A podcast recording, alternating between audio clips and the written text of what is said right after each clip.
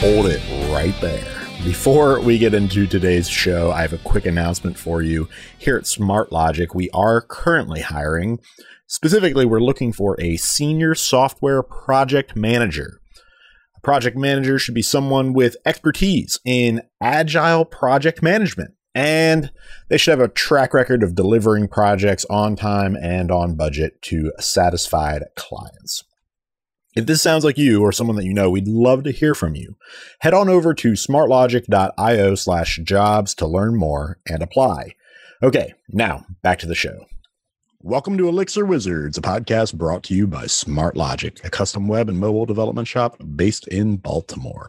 My name is Justus Eapen, and I'll be your host. I'm joined by my spectral co-host, Sundi Myint, and my extraordinary producer, Eric Oestrich.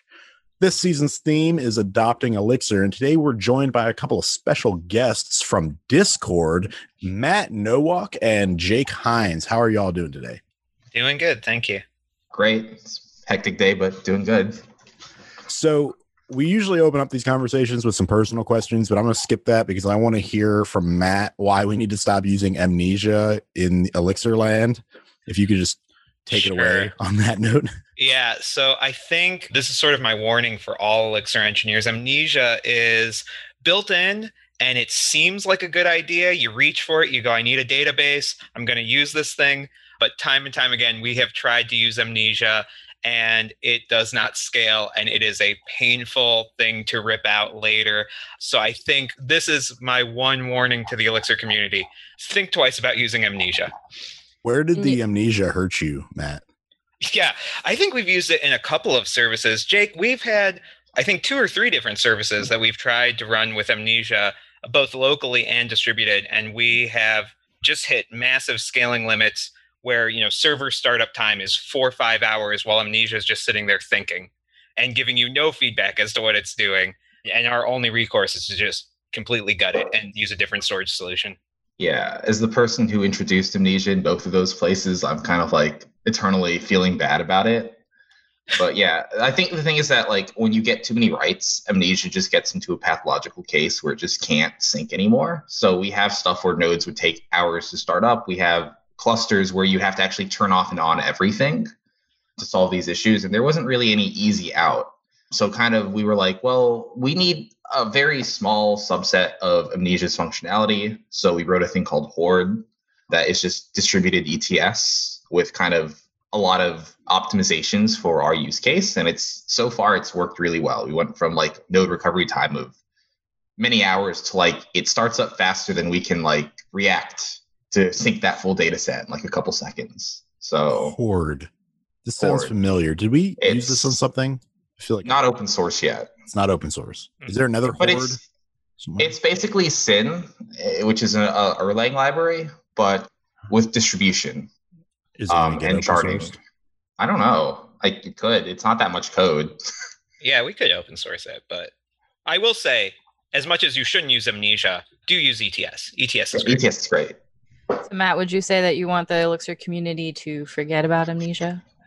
I mean, that is the internal joke that we have. Anytime a non Elixir engineer hears amnesia and we say it's a data store, they're just like, you've got to be kidding us.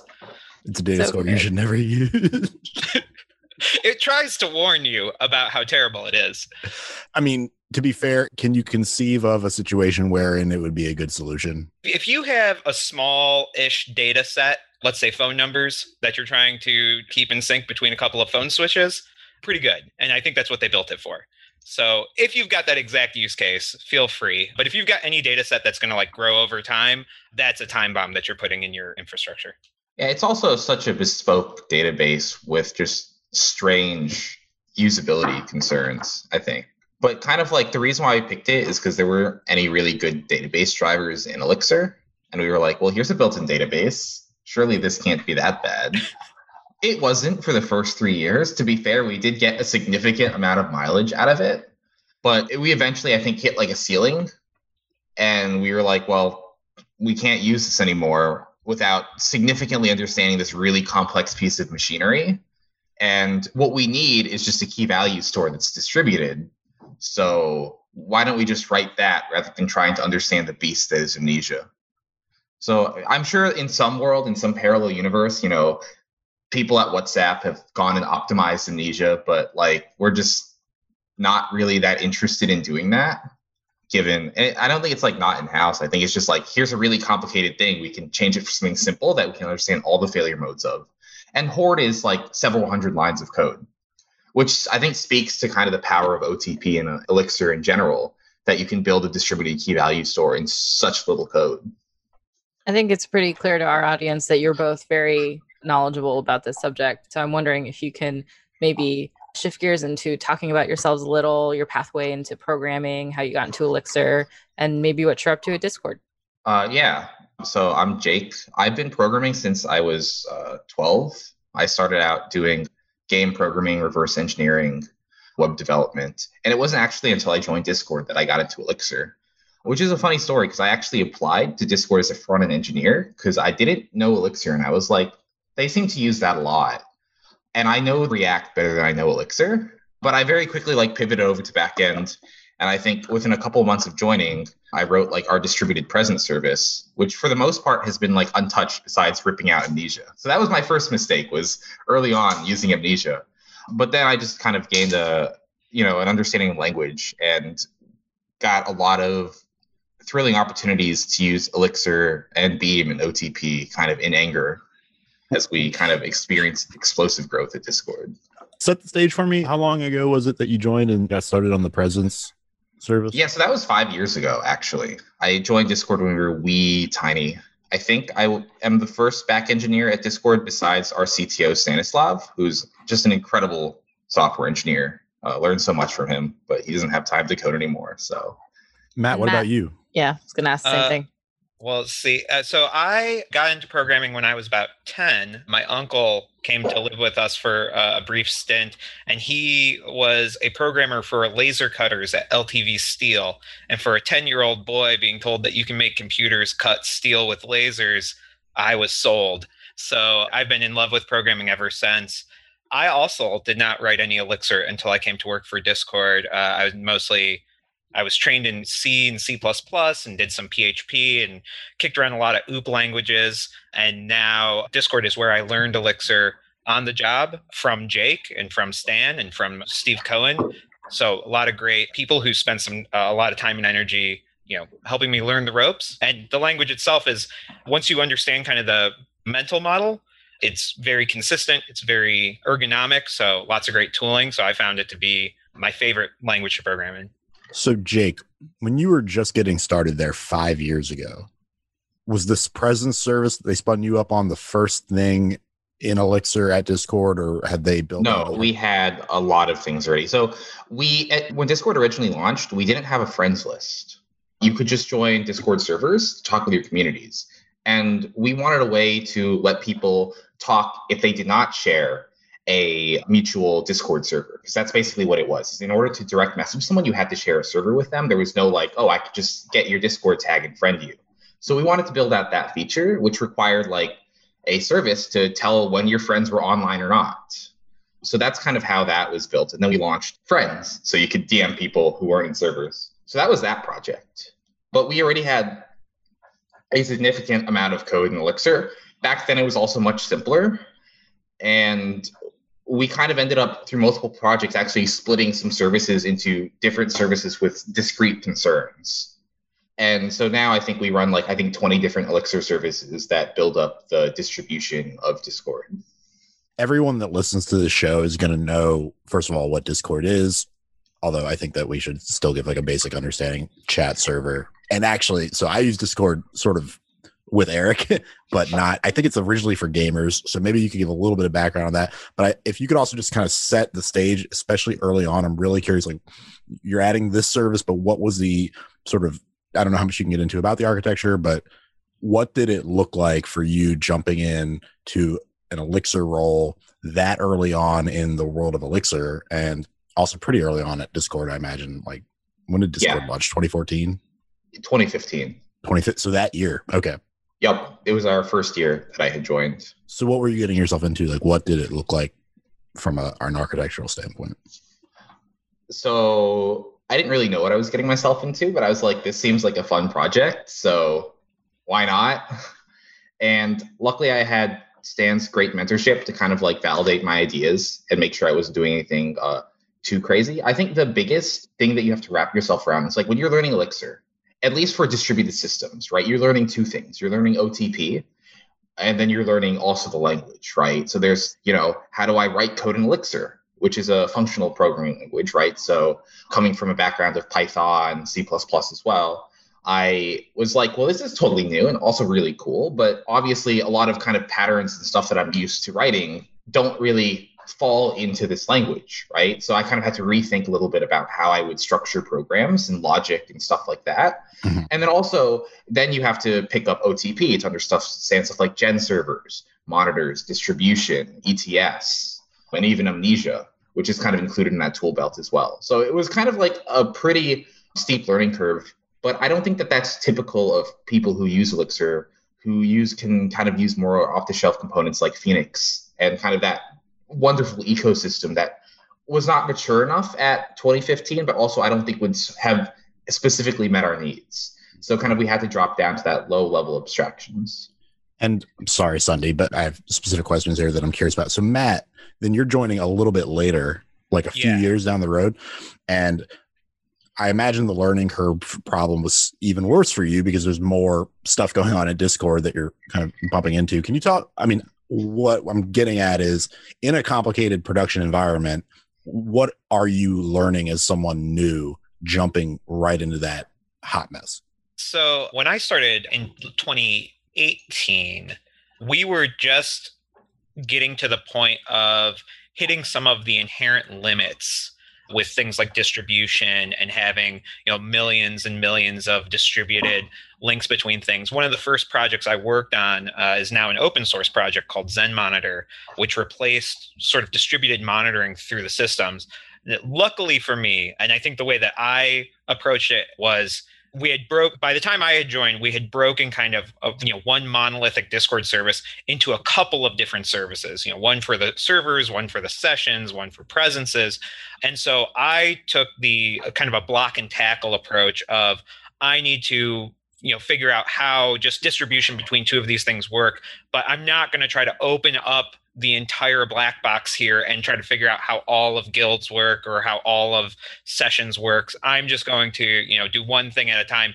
And over time, as I worked on more and more features, you know, there are some services that I know really well. I've read every line of code uh, and, and there are some services where, you know, they're stable, they're kind of just sitting over there. And I said, you know, I'll go just kind of just in time learn that thing. Do you have a favorite project that you worked on? I think my favorite project that I worked on was a project internally called G250K, which was scaling out our servers to support up to 250,000 people, which required a lot of really deeply understanding how guilds work, deeply understanding, you know, the workflow of the product. That's really how I think I gained much more mastery in the Elixir services that we have at Discord. And it was just a it was a lot of fun problems from profiling things to building new data structures to ultimately building a data structure in rust as a nif and plugging it into beam and learning how to do that as well. So that was probably the project that i think kind of forced me to grow the most as an engineer in a compressed amount of time. I think we delivered that in about three-ish months. So that was probably the one that i've had the most fun personally on so this is a question for both of you but staying on this learning curve of Elixir question. What were early aha moments for you when you're learning Elixir? Jake, you want to start? Yeah, so I think some of the aha moments were like pattern matching. I was like, whoa, this is really cool. So my gen server, I can just define a bunch of function heads. I can use pattern matching to match out messages. I was like, that's really cool. And then all the other constructs that kind of came with it, right?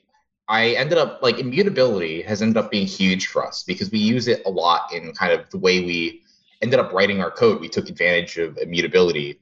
G250K, that project that Matt talked about, one of the things we needed to do was compute like delta differences between data structures to sync down specific portions of regions. So if you use Discord, there's kind of a member list at the side, right? And if you join a large server, that member list can actually have like hundreds of thousands of people in it But obviously, keeping that in sync with the client would kind of be like a really difficult problem to scale with because basically before that, we were sending like, you know, if you were in a server with say 5,000 people and they were changing what games they were playing and, you know, what songs they were listening to on Spotify, going online and offline, the client was just getting pummeled with events and it was just, it would just immediately use up way too much CPU. So we needed to figure out a way to kind of go and say like let's just sync the visible region which is like the top 100 and then as you're scrolling down we will go ahead and incrementally sync other regions and keep them up to date live. So matt wrote most of the code here but it was kind of like this crazy idea we had. And i think the thing about elixir that made it really really easy to do was like you could just reason about data in such a a stable way right where you can say like I know that this prev object, since the language is immutable, is definitely going to be the state before we updated the state, and there's no exception to that, right? And I think that that was like, wow, that's really cool. And I guess like since this is a thing that like in C++, right, you'd be like, well, maybe I should try to avoid these like immutability clones. But in Elixir, it's just like, well, you don't really have any choice unless you drop down to using a NIF, which we eventually did in certain places but it ended up being like, well, that's really cool. That's just something we get for free, and that's something that the uh, interpreter is really well optimized at doing. So I was like, that's pretty cool. And then you get into process monitoring, you're like, whoa, that's also really cool. I've actually ended up as I've moved into like Rust, re-implementing a lot of the things that just come naturally in Elixir and OTP, like process monitoring, um, message passing, and stuff like that. Uh, so it's been super, super cool. I don't know if that specifically answers your question though. Well, now I'm curious, Matt, if you could talk a little bit about that specific project that Jake was just bringing up, but also if you can kind of address this question of when you're just getting started learning Elixir, what are the big force multipliers that stand out as like, oh, I'm way more productive once I learn this thing? Yeah. So I think the first kind of biggest aha like moment for me and where I said, oh my goodness, I'm going to be so much more productive is I came from a background of still doing massively parallel distributed systems, but all written in Python. And I was constantly worrying about race conditions and, oh, well, what if I check this variable, but then something else comes and, and messes with it before I'm going to, you know, add a number to it. And when I finally sort of internalized the guarantees of how processes work and truly came to understand and know and count on the fact that like I can change the state and my process might get descheduled. Some other process might make you know forward progress and it's going to come back and that you know i don't need to worry about anybody else having messed with this it made this you know like parallel programming so much easier so much faster so much simpler really made it you know i could focus on just the algorithm i cared about and you know to jake's point of trying to calculate you know deltas for the member list updates which was Jake's really good idea. And I had the pleasure of implementing it. He's right. You know, there were times where I would go, Oh, I need to know what the member list looked like just before I did this update. And it's like, well, that costs nothing because it's right there. Just don't shadow the variable and you've got it because you can't mutate anything. These are immutable data structures. So if you want the data structure before you just put something into it, you've got it and that costs you nothing. Or, you know, you're already going to pay that cost. So no need to worry about you know trying to you know keep two copies around or tucking some away somewhere. So yeah that's another and i try to write my functions as pure as possible with you know try to isolate my side effects as much as possible. And that's great for testing but also just reasoning about code of like what this code is going to do. So those things are real force multipliers. Yeah i've always always advocated for like these pure functions these simple functions that i always say read like english when they're pretty clean Eric made the point to me the other day that any language can do that, but I do think it is particularly nice in Elixir. That is my personal opinion. But I wanted to ask so, both of you, when you got started, you had these really good kind of track processes to get to know Elixir. And I was wondering, you know, what's the process now for when people get on the team? They're going to be trained up. How do you guys go about that? What are some hangups for new devs, and maybe what some are some of the hardest concepts that they go through? Yeah, so I can talk about this. We do really believe in kind of just like, you know, learning by doing to a certain extent. So as new people come on board, there's not a quarantine period where like go sit in a corner for two months and read elixir documentation then come back and you can work on code it's you know you, we're going to give you things but you know when you're new you're going to get paired with someone who understands Elixir. So that can kind of guide you through the code. You're going to be given, you know, problems that are a little bit simpler to solve that don't require as much figuring out, you know, I'm going to try to, you know, push off building a supervision tree until later. I'm going to, you know, say, "Hey, we've got a process. It's already running. You don't need to worry about that part. I just want to change how this function works. Let's learn about that functional programming." And then, you know, within Discord, both for new people and for people who are just interested because we have some engineers who spend, you know, the majority of their time, I spend the majority of my time writing Elixir, but we do not like cordon off the Elixir code base. So we'll have people who spend the majority of their time writing TypeScript who want to you know plumb some feature through one of our services, they'll come and do it. So we have uh, book clubs where we will read like the Beam book together and we'll go through and talk about core concepts. And so there's a lot of educational stuff that we have internally to sort of get people up to speed with how it works and then um, review the code and pair on code together. Jake, do you have anything to add to the sort of training question of bringing new people up to speed? No, I think Matt's captured it exactly the way I would said it, if not better. Rock and roll. My next question is really around open source. You have a huge collection of contributions apparently to the Elixir community. Just looking at the Discord, GitHub, I mean, 186 repositories, four of the top six are Elixir. Which, if any of these, do y'all contribute to? Talk a little bit about the culture of open source contribution at Discord, especially as it pertains to Elixir. So I think the thing is that like we need to strike a balance between like stuff that's useful to us versus stuff that we think is kind of useful to people generally, right? And if it's a cool thing that we might find broadly useful that doesn't give us, you know, some super secret sauce competitive advantage, which I think a lot of our stuff is, like just we just open source it if we have time. As far as management goes, there's no real pushback to open source. They're just like, yeah, if it makes sense, right, and it's not critical to our business in a proprietary way. Like, you know, it improves supervision tree for like processes. That's not like proprietary to building a chat app, but it's something cool that the ecosystem might want. So we'll just open source it.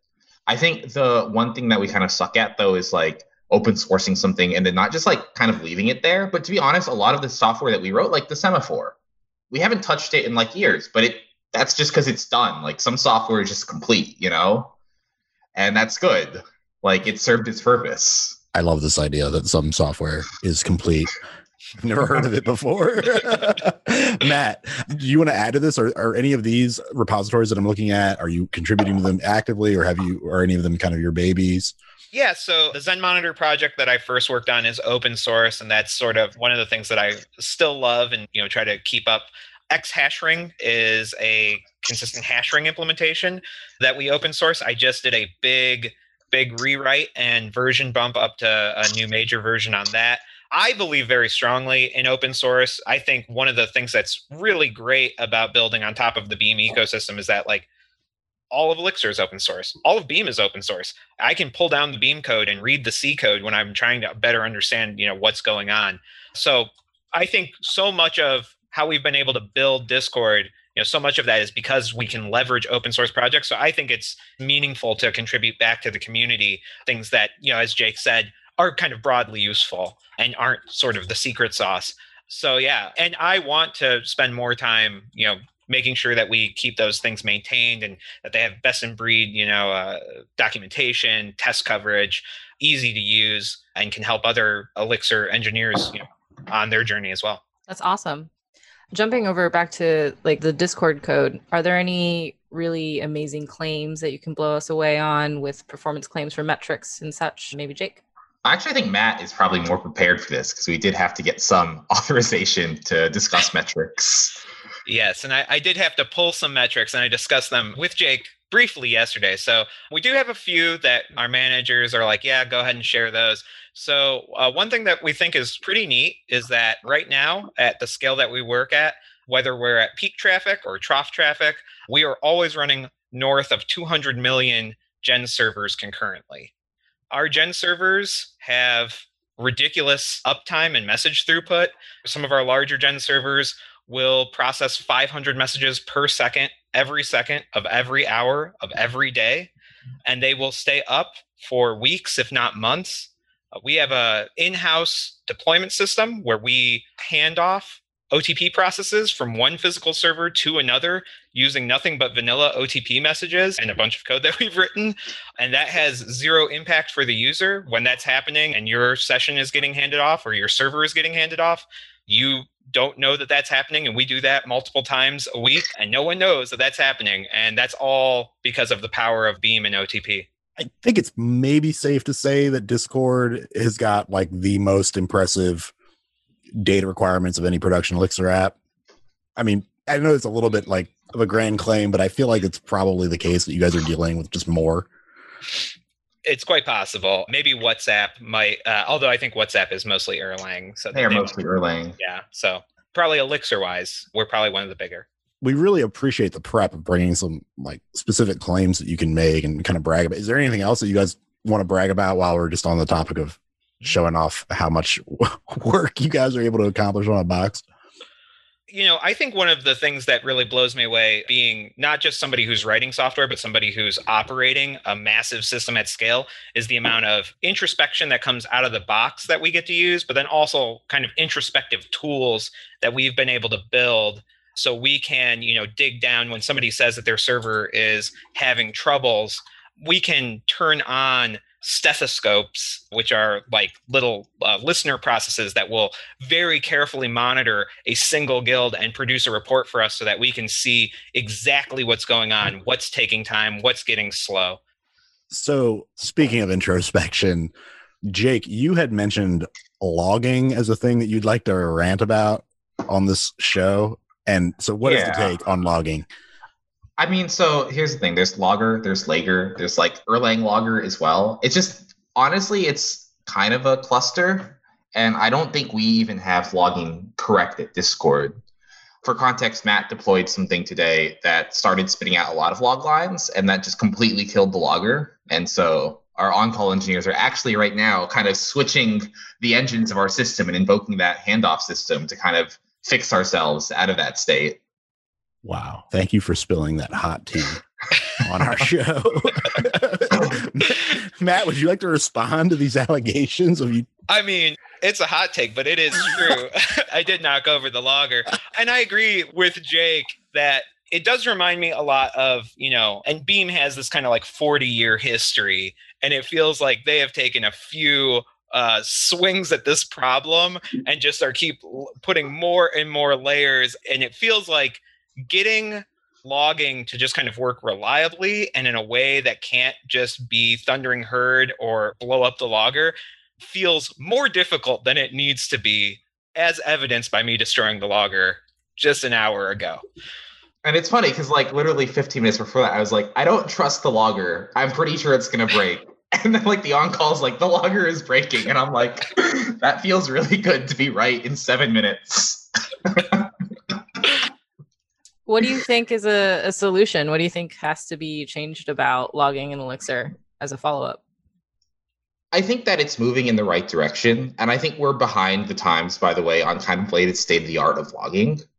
For like a logger has, I think Elixir now has their own logging facilities, but the way that it interops between kind of the underlying Erlang side of Logger, which also kind of like there's a lot of stuff, there's SASL logging, and there's error logger as well, which some of our dependencies use.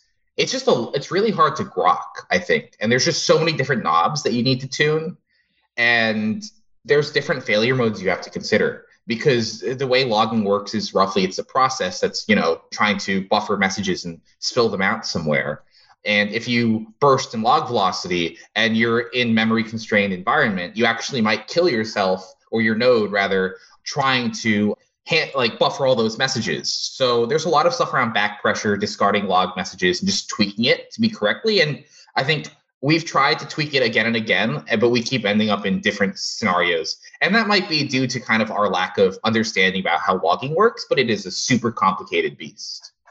Because when you come from something like Python logging or even logging in a language like Rust, like that's, I think, much simpler than the different ways that logs can be emitted kind of in this ecosystem. I don't think it's entirely Elixir's fault either, or if if it's Elixir's fault at all. I think, like Matt said, there's a long history and lots of software that kind of needs to this to be compatible with and that lends itself to kind of a complicated architecture here so we will one day find the sweet spot of where kind of logging works for us and where we're not overly discarding lines where we don't accidentally trip the system into failure state because uh, we are suddenly logging too many errors or in this case like timing metrics. So yeah i think we will get there. But there's also stuff like well you know i gave this recommendation to matt at pr today of like just you know use ets use a counter make sure like you're not emitting logs too quickly because that's really easy to reason about and we know that that's foolproof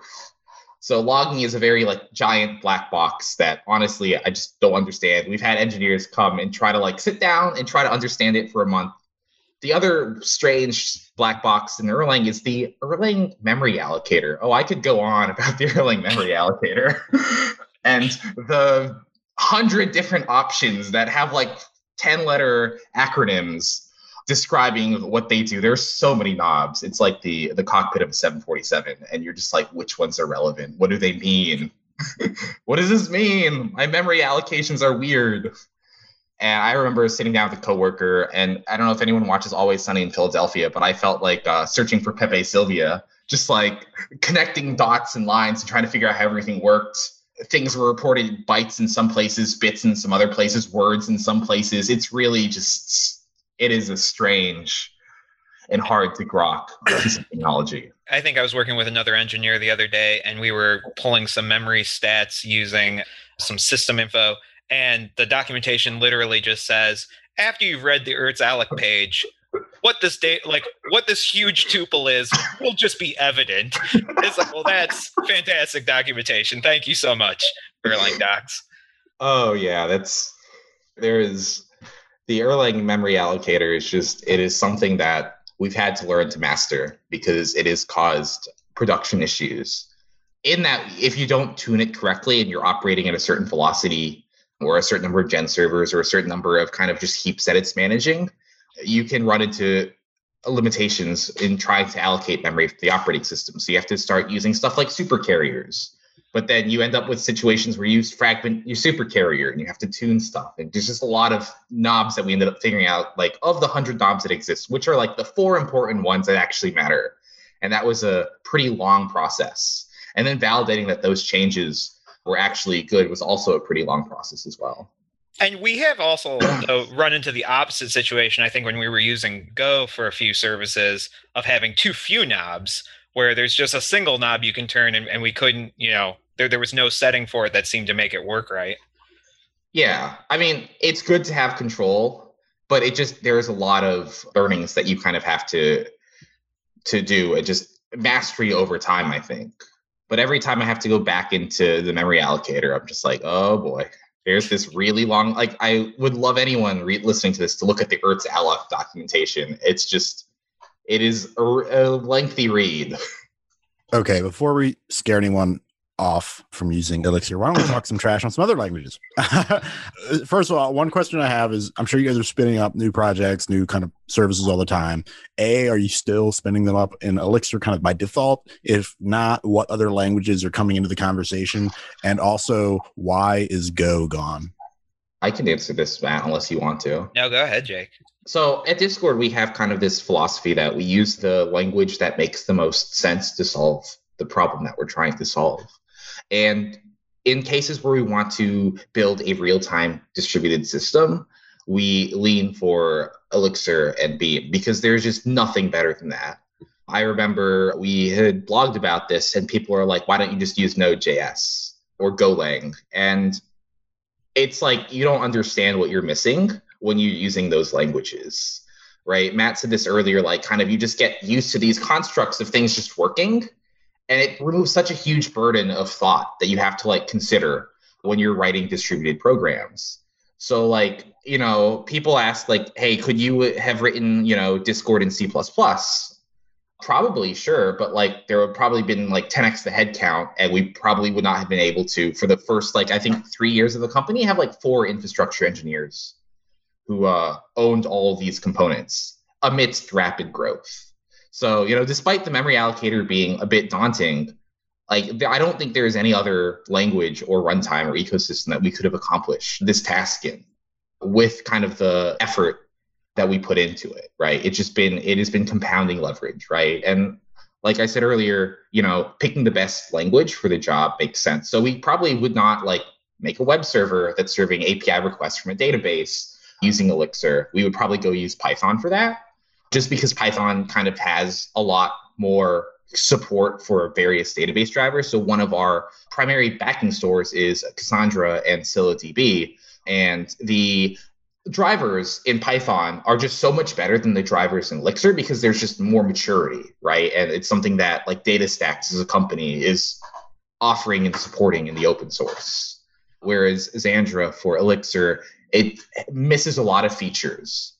And so we just that's kind of like the decision. I would say like more new things are written in Rust than they are Elixir nowadays as we're trying to we have like really well understood software that's not distributed programs. Like so for example we are working on services that sit in front of our data stores that kind of augment certain parts where the database is lacking. So they do like read throttling they do telemetry they do coalescing of reads so when a bunch of people load the same discord channel at the same time because in a large server someone posts uh, an announcement we want to go ahead and try to make sure that the upstream data store doesn't get upset serving the exact same queries to each other. So we use this coalescing system that we built in Rust to handle that.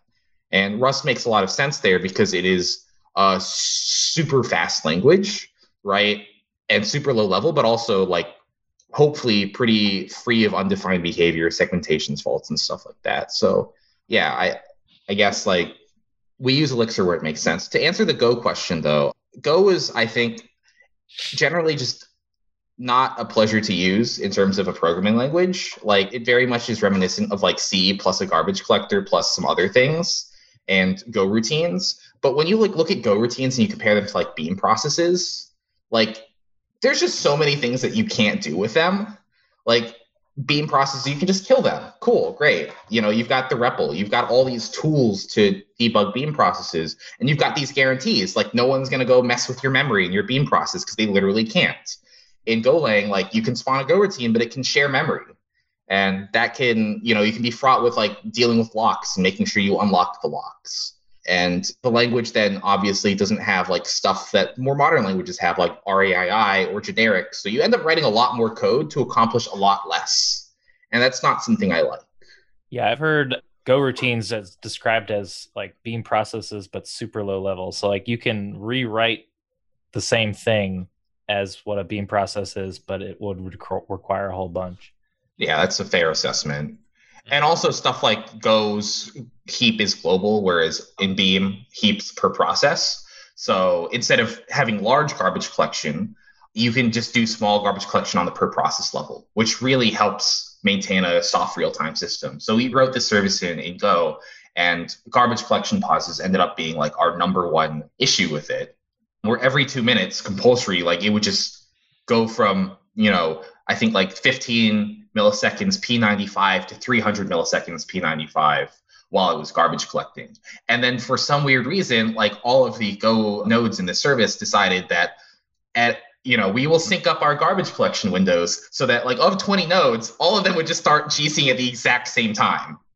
And there was like no staggering behind that. And I think that's just because like eventually you go day night cycle enough and you see enough bursts of traffic that like they just sync up their clocks and they're just like, we're gonna GC every two minutes. And so every two minutes, Discord would slow down very slightly, and we'd see like spikes in our graphs, and it was just very upsetting. We rewrote that in Rust. There's no spikes in Discord anymore from that service. There's still spikes in Discord. so I have a quick question for if, if everything's getting rewritten in Rust, as I think the you're supposed to do, when are we going to get a native Rust app for the desktop? Oh, I don't think that's ever going to happen. Ultimately, like the, you know, there's a lot of contention around like, well, we're an Electron app, we ship HTML. It ends up being you can build stuff a lot faster with HTML and JavaScript than you can, say, GTK or Qt or WinForms, or whatever. I don't even know what people use to build desktop apps in state of the art right now. And also that you can kind of get that in the browser for free, which is super important, right? But I don't think that like something being written in say HTML is bad, right? Like there are apps like VS Code I don't feel like VS Code is HTML and JavaScript because it it just performs so well, and it just it's a seamless and good experience. And I think that that is like the the true realization of like what is a good Electron app. And I think that there are other Electron apps within the chat space that kind of give it a really bad name. I won't name any names. But well, look, I'm not going to say anything nice about Electron apps, and I honestly don't think we should even have this conversation. no, I, we're running out of time, and I want to make sure that you've got all the time that you need to plug Discord or whatever y'all are working on personally. Shameless self promotion, we encourage it. So please, y'all have the floor to close out. And also, if you have any specific pieces of advice that you could give to listeners who are maybe developers who are working on getting Elixir adopted in their companies, or maybe, you know, opportunities to use Elixir. If you have any tips or advice for them and you want to include it in this wrap up, now would be a good time. Sure, I'll start because Jake's been talking for a while. Thanks, man. So I think a big tip that I would have for Elixir developers, you know, either getting started or trying to get adoption in their companies is take the time to understand like the philosophy of OTP. I think a lot of people can come into Elixir through Phoenix or through Nerves, through things that might sort of hide the underlying beauty of OTP. But I would argue, like, if you're going to sell this, if you're going to deal with the problems that you're going to hit, if you're going to build really neat technology that's going to make your managers and your and you know the people that you're reporting to excited and happy, I think OTP is that secret sauce. That is the secret weapon. And the more you understand it and the more you realize that it's really just, you know, a handful of key ideas that will give you a tremendous amount of leverage to build all kinds of cool things and solve all kinds of problems that you didn't even realize, you know, Elixir could solve. Yeah, I think that's sort of my advice. Yeah, like I said, we couldn't have built Discord without it. And I think that speaks a lot for a language and a runtime in an ecosystem, right? I don't really have experience in kind of evangelizing Elixir. Like when I joined Discord, our CTO was like, let's try out Elixir. And he had already built a lot of stuff in it. And I was just like, this is really cool. It seems like it's actually really, really cool because I was used to using stuff like Twisted back then in Python or gEvent, which we still do use. I was just like, this is fundamentally so much better. For the task specifically of building a real time chat infrastructure system, I'm not yet sold on Elixir for like HTTP slash web, but also I've not Phoenix and that wonderful ecosystem. I've kind of not paid much attention to. One other thing I'll say is that if you're thinking about Elixir and you're like, well, okay, it's got all these powerful features, but there must be some horrible trade off. Like it must be super weird to write or super ugly. I think one of the things that I consistently am amazed with is how beautiful like the standard library is how for almost anything that you want to do there is one clear concise way to do it. The standard library is very well thought out and i think the syntax of the language i think grows i mean it's ruby-esque. It's i think it's it already starts off pretty great but as you learn it and use it more and more it becomes this thing that just feels very natural I mm. find that I write so much when I was writing Python, I would write so much additional, you know, if statements and you know, precondition checks all over the place. And now I'm just handling with pattern matching. And I'm saying that's the function there that handles when it's a negative number or when it's a zero. Also, if this sounds interesting to you, if you want to join us at Discord and solve hard problems like this, you can go to discord.com slash jobs and look at all of the open positions for using Elixir at scale at Discord. Hey, thank you for joining us on Elixir Wizards. Before we close out the show, we'd like to share another quick mini feature interview with you. It's a brief segment where we showcase somebody from the community that's working at a company using Elixir in production, and we'll learn about how they're using Elixir. Hope you enjoy it. Hello, and welcome to our new mini feature segment of Elixir Wizards. My name is Sundi Myint, and today we're speaking with Arthi Radhakrishnan, software engineer at community.com. Welcome to the podcast. Thank you. Thanks for having me. Awesome. Thank you for being here. So, we're huge Elixir fans on this podcast, if our listeners can tell. So, if you could give us your background in Elixir and maybe your background in programming, how you got started, that would be a great place to start.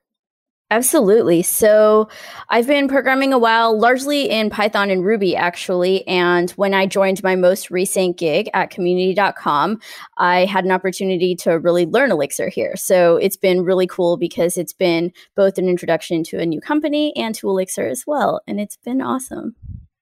How long have you been at Community at this point? I joined in March of last year, right before all of the pandemic fun times. So that was a really interesting time to join a company. But luckily, the company is so focused on remote first as well. So it felt like a very seamless transition after my two days in an office. Yeah, you know, that's an interesting thing we haven't really talked about too much on this show so far is that we notice that a lot of Elixir people have transitioned to remote pretty well. And that could be a generalization amongst software engineers in general. But I wonder if it's because there are like maybe so few of us and we're like all spread out. I wonder what that is. We'll have to dig into that at some point. Yeah, totally. So, could you give us like a little background on community.com and what the elevator pitch for your, what your company is? Yeah, absolutely. And I'll caveat it might sound a little corny up front, but bear with me as I kind of suss out some of the details. So it's really a platform for people to directly text their fan bases in order to keep in touch with their fans. And we really do this all without any algorithms, without ads. And truly, the big emphasis here is trying to create really sincere connections between people and their fan bases. So, this way, like people really get to know their fan base in a way that they haven't been able to with so many other platforms and social media options. It's, I think it's also really cool because we've got folks who are clients on the platform across tons of different categories. Just recently, last year, we got Barack Obama on the platform. So that was really cool. We've also got some other really interesting folks. We've got music artists. Megan Thee Stallion is on it, uh, Mr. Beast, a YouTuber. And oh, we also have one of the founders of BLM, Patrisse Cullors, and I think a couple other BLM founders as well. So, really, like spanning tons of categories super interesting. Yeah, now that you mention it, I feel like one of the artists I follow had some kind of like sign up for this thing and I'll text you occasionally thing. And it was just like, sure. And I gave it a try. That might have been the year I saw him three times. So I guess it worked. Because I went nice. to like three concerts in one year. yeah, like if you if you've ever seen on social media some of the text me at this number, a lot of the times that's us, community.com. Yeah, that makes a lot of sense. And just with a little bit of Elixir background, it makes a lot of sense why you guys would be using that. So, can you speak a little to how you're using Elixir to facilitate that process? Yeah, absolutely. So we're at the tail end of some of our monolith to microservice transition. And so we've got about 50 something microservices running in production, and over 90% of them are in Elixir. So that's really cool. And what other things can I say here? So we've got some of the cool features about how we've built the system is that we use event sourcing a lot. So event sourcing on Rabbit. And this is, of course, to communicate between some of the services in the system. And also, it's also really our source of truth for what's happening in the system. That's been really cool to learn about and really cool to dig into. A lot of cool features come out of that. Some of our ability to replay events, query events, really understand what's happening in the system across so many different services. Yeah. Sweet. And for folks who might not know what Rabbit is, can you explain a little bit about what that is? Yeah. So we've got Rabbit as our messaging system to facilitate some of the communication between the different services. We don't host Rabbit ourselves and relate to messaging queue. Awesome. Thank you. So, when you are, well, I guess the first question is what kind of size is your t- engineering team? Like, is it or is it made up of a lot of Elixir engineers? Is it a mix of full stack? What does that look like? Yeah, sure. So let's see. The full product and engineering team is maybe about 50 people. And of those 50, we've got about 30 backend, 30 and some change backend engineers. And as so many of our services are in Elixir, I think we do primarily work in Elixir. We do have a few other services in Go and a few other things going on in terms of the backend engineering team, but we do have a split between front end, back end, really like really focusing on Elixir on the back end. Sweet. So when you're hiring an Elixir, do you find that there are any perks to hiring for Elixir engineers specifically, or are there any challenges? Yeah, definitely. I think it's really cool because we've got a lot of people who are really experienced Elixir devs. So there are a number of folks at community who are like really involved and invested in the Elixir community. We have people who host their local Elixir meetups. And we've got one of the core team members, Andrea Leopardi, on the team. So we've got a lot of folks who are really plugged into the Elixir community, but we're always looking for folks who are really just solid, good engineers and good people. And like myself, I didn't know Elixir prior to joining. So it's been a really cool opportunity to learn. And I think that's one of the real opportunities that we offer too. Like if you're interested in learning Elixir, if you want to dig into this stuff, then let us know. Yeah, on the job is like the most fun way. Oftentimes you, totally. you see that. It just facilitates learning so much more than if you were just doing a side project. What was your onboarding process look like? Like how did you get onboarded onto Elixir? Yeah, so our onboarding process, oh my goodness, it has been so rapidly evolving. The team has grown tremendously since I joined, which was less than a year ago even. But I think it's cool that it's been such a like evolving process, but it is really a very fast-paced one. But for me, the thing that has been the most helpful for onboarding and learning Elixir and everything has really been pair programming. So I think it's really cool. We spend a lot of time pairing, and our development process is even such that everyone really gets an opportunity to design features, new services. So starting from like when we get product definitions, we really have like a process to design some of these features up until implementation. So after some of the architecture gets designed, there's an opportunity for feedback from the rest of the team. This is another really great way that we do onboarding as well because for a team our size and our age, we have pretty great documentation. So all of these things are there to all these things, all these resources are really there to help with some of the onboarding. We are always here for plugs on documentation. yes. yes, yes, yes. Awesome. And so our last question is just a fun one. If you weren't a software engineer, what would you be? Ooh, I would probably be somewhere growing and cooking a lot of my own food. I really enjoy cooking. So, yeah. Me too. That is a fun one, definitely. So, Thank you again to Arthi Radhakrishnan from community.com for joining us today. And to all of our listeners, if you or your company are using Elixir in an interesting way and want to come on the show for a mini feature, we'd love to have you. Reach out to us at podcast at smartlogic.io with your company's name and how you're using Elixir. Thank you both, Jake, Matt. Thank you so much for coming on the episode. That's it for this episode of Elixir Wizards. Thank you again to our guests, Matt Nowack and Jake Heinz from Discord. Thank you to my co-host Sundi Myint and my producer Eric Oestrich. And once again, I am Justus Eapen. Elixir Wizards is a SmartLogic podcast. Here at SmartLogic, we're always looking to take on new projects building web apps in Elixir, Rails, and React infrastructure projects using Kubernetes and mobile apps using React Native. We'd love to hear from you if you have a project we could help you with. Don't forget to like and subscribe on your favorite podcast player. You can also find us on Instagram and Twitter and Facebook. So add us on all those. You can also find me personally at Justus Eapen, Eric at Eric Oestrich, and Sundi at SundiKhin. And join us again next week on Elixir Wizards for more on adopting Elixir.